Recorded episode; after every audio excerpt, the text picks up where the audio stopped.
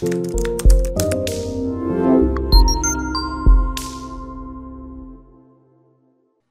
is Valerie Van Booven with the Senior Care Industry Netcast, where leaders with three or more years of experience in the senior care industry share their advice. It's six questions in just a few minutes. So, with that, let's get started. Tell us who you are and what you do. Well, thanks for having me. I'm Rachel Botkin. I'm a licensed physical therapist. I've been working in Central Ohio for over 20 years, and I specialize in working with older adults. I started my career in an outpatient clinic at Ohio State University, the Ohio State University, um, specializing in neurological rehab. I spent several years in management in the skilled nursing facility arena, and then finally found my home and passion in home health care. Awesome. And um, tell us a little bit about what you do with your business too. Because, and where, and you just said Ohio State University. Tell us where you're located and a little bit about what you do for folks in their home. Sure. So I'm in Columbus, Ohio. We have, I own a company called Botkin Rehab Services. We provide physical, occupational, and speech therapy services on a contract basis to skilled um, certified Medicare home health agencies here in Central Ohio that don't have their own in house therapy staff. So we partner with those agencies to provide their therapy needs. Then I also provide Medicare Part B services, Medicaid insurance, and private pay therapy and wellness services in the home. Wow. So anyone can take advantage of your services pretty much, right? Yes. Awesome. That's great. All right, tell us what is the best thing about serving aging adults?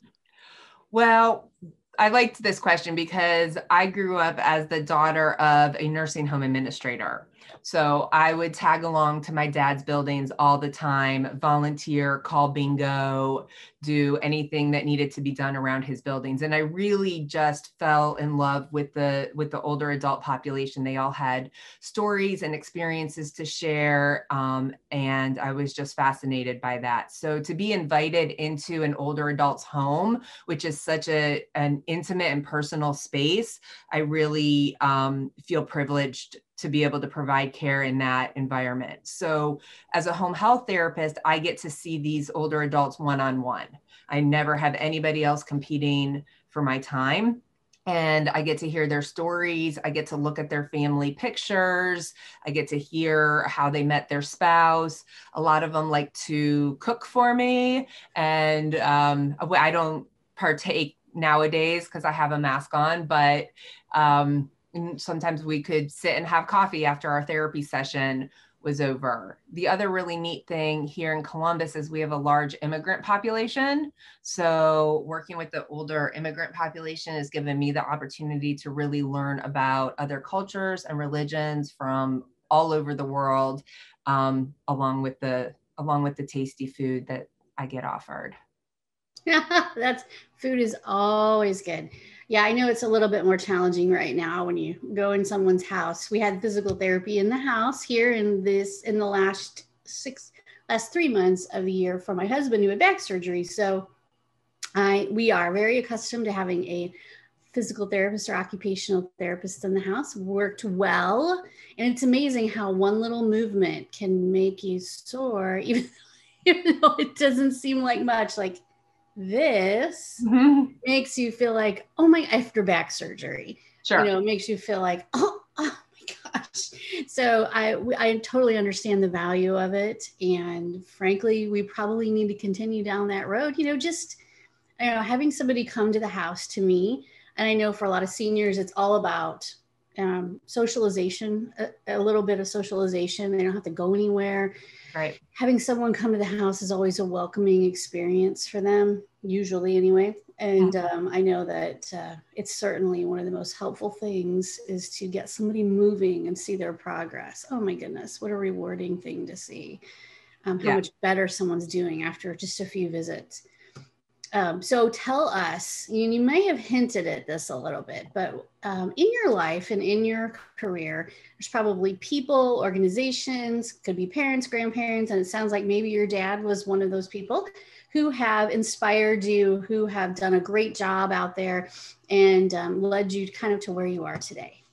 Who would you like so, Yeah. So my dad definitely, as a nursing home administrator, it was his idea for me to become a physical therapist. And I actually landed on my career as a high school student. Um, so I was one of those ones that enrolled in college already knowing exactly what I wanted to do as a career. And I've never regretted it for a moment of these 20 years in my profession. Um, the other group that I've really um, helped make my job easier on a daily basis is our local um, area agency on aging.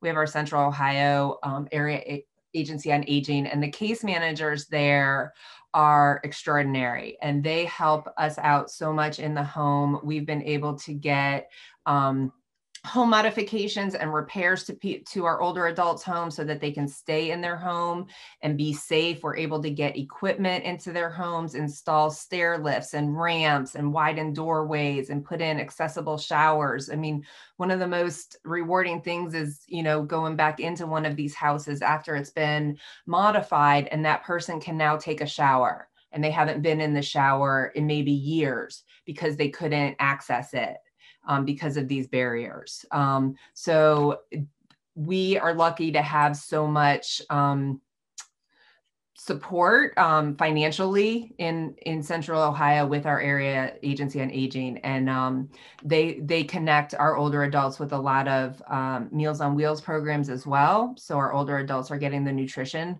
that they need to help their recovery and rehabilitation. Um, so we've got those community resources here that make my job just that run that much smoother. That's excellent. And it sounds to me like you knowing where those resources are and you knowing how to access those resources are so important for your clients because i'm going to guess that you've introduced many many a client to all these things out there that they had no idea could help them. So it's true. It's true. Yeah. and that's part of my i would love to see more communication and awareness so that our older adults, our community dwelling older adults know what they are, what benefits they have and what what services there are to help them stay in their home for as long as it's appropriate for them to be there. And luckily after 20 years in the same you know in the same region you, you, make those connections and networking so you know who to call when somebody needs a new wheelchair and you know who to call when somebody needs a ramp put in and um, it does. It really helps the process move along.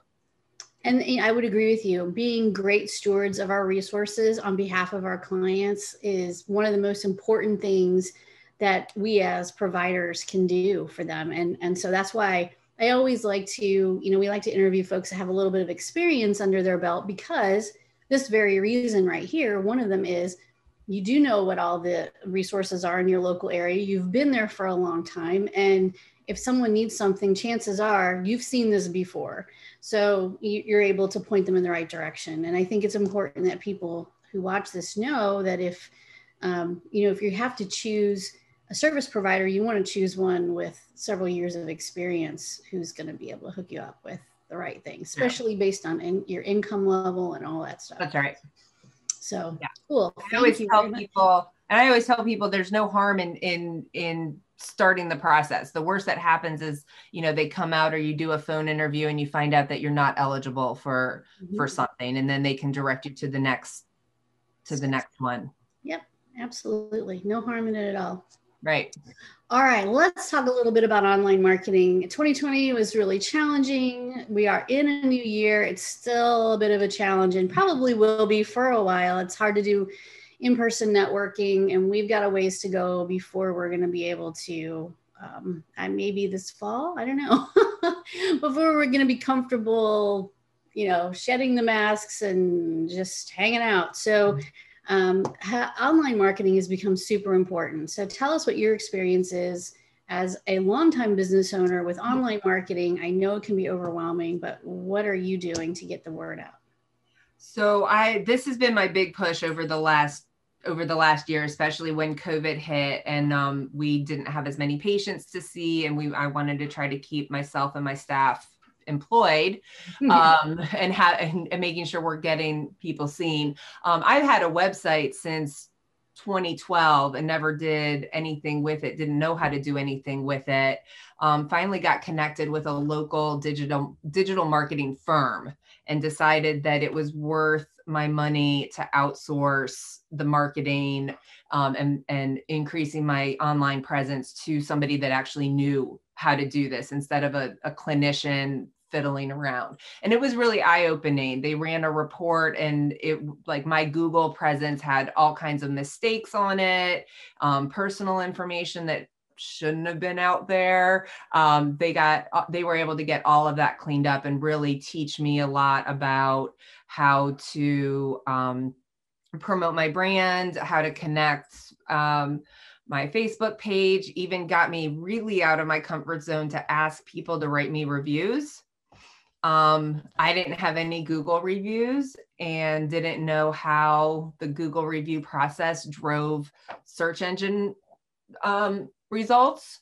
And so my I had homework from my marketer one week to ask two people to write me reviews, and it was the most nerve wracking thing I've ever done because it seemed so self-serving and and arrogant. And i was so scared to ask. And the people i the people i asked were so lovely and so happy to help and wrote wrote the most lovely things which i appreciated immensely and it's gotten easier and easier over the months to ask for those reviews as I finished up with a patient or a family or, or another professional to say, hey, by the way, I'm trying to grow you know my online presence. Um, would you write me a review? And i'm finding that more and more older adults are online and they're on facebook and they're on google and they're looking for that information. So trying to make sure that we're we are going where they are which is more and more online yeah I, I would say i would say you're exactly right and i know that all of us who are in a helping profession have a hard time asking for things, whether it's help or reviews or whatever. Yeah. Um, and so I, you'll find that that's the same feeling that anybody who owns a home care agency, anybody who's owns a, a care home and assisted living, all of us feel like, oh, it's not that we fear necessarily a bad review. Right. We just hate to impose. Um, and the truth of the matter is, I think a lot of folks really do understand. Not everybody will do it, but and there are some barriers to Google reviews, like you know they have to have an account and this right. and that. But I think overall, it's best to ask. And I also think sometimes if you know, uh, I tell people if you get an email that says, thank you so much, you know, George feels so much better or whatever, those are kind words that you don't have to necessarily use on the, you can use them on your website. You can say, hey, thank you so much. Is it okay if we use without your name? Can we use those kind words on our website?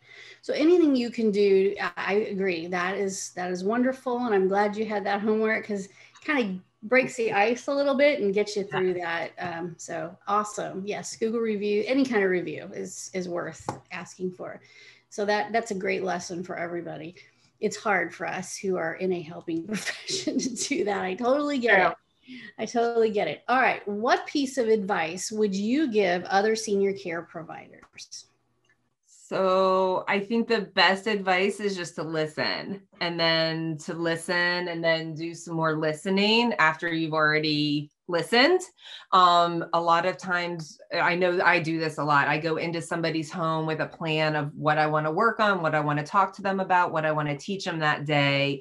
And sometimes I kind of steamroll through, you know, whatever it is that somebody's trying to talk to me about. But when I when I slow down, take a step back and, and really ask some deeper questions and find out what's going on, I get so much more information and I and the tr- the treatment goes better, my relationship goes better, you know, everything is just improved and the person who I'm interacting with you know feels feels validated they feel heard um, and and that establishes this um, this relationship and alliance that where they can then trust me to be you know serving them and that i have their best interest in mind instead of coming in and, and having my own agenda for what for what needs to happen. You know my clients the reason they've got me coming is because they want to either stay active or get more active stay independent or get more independent be able to do some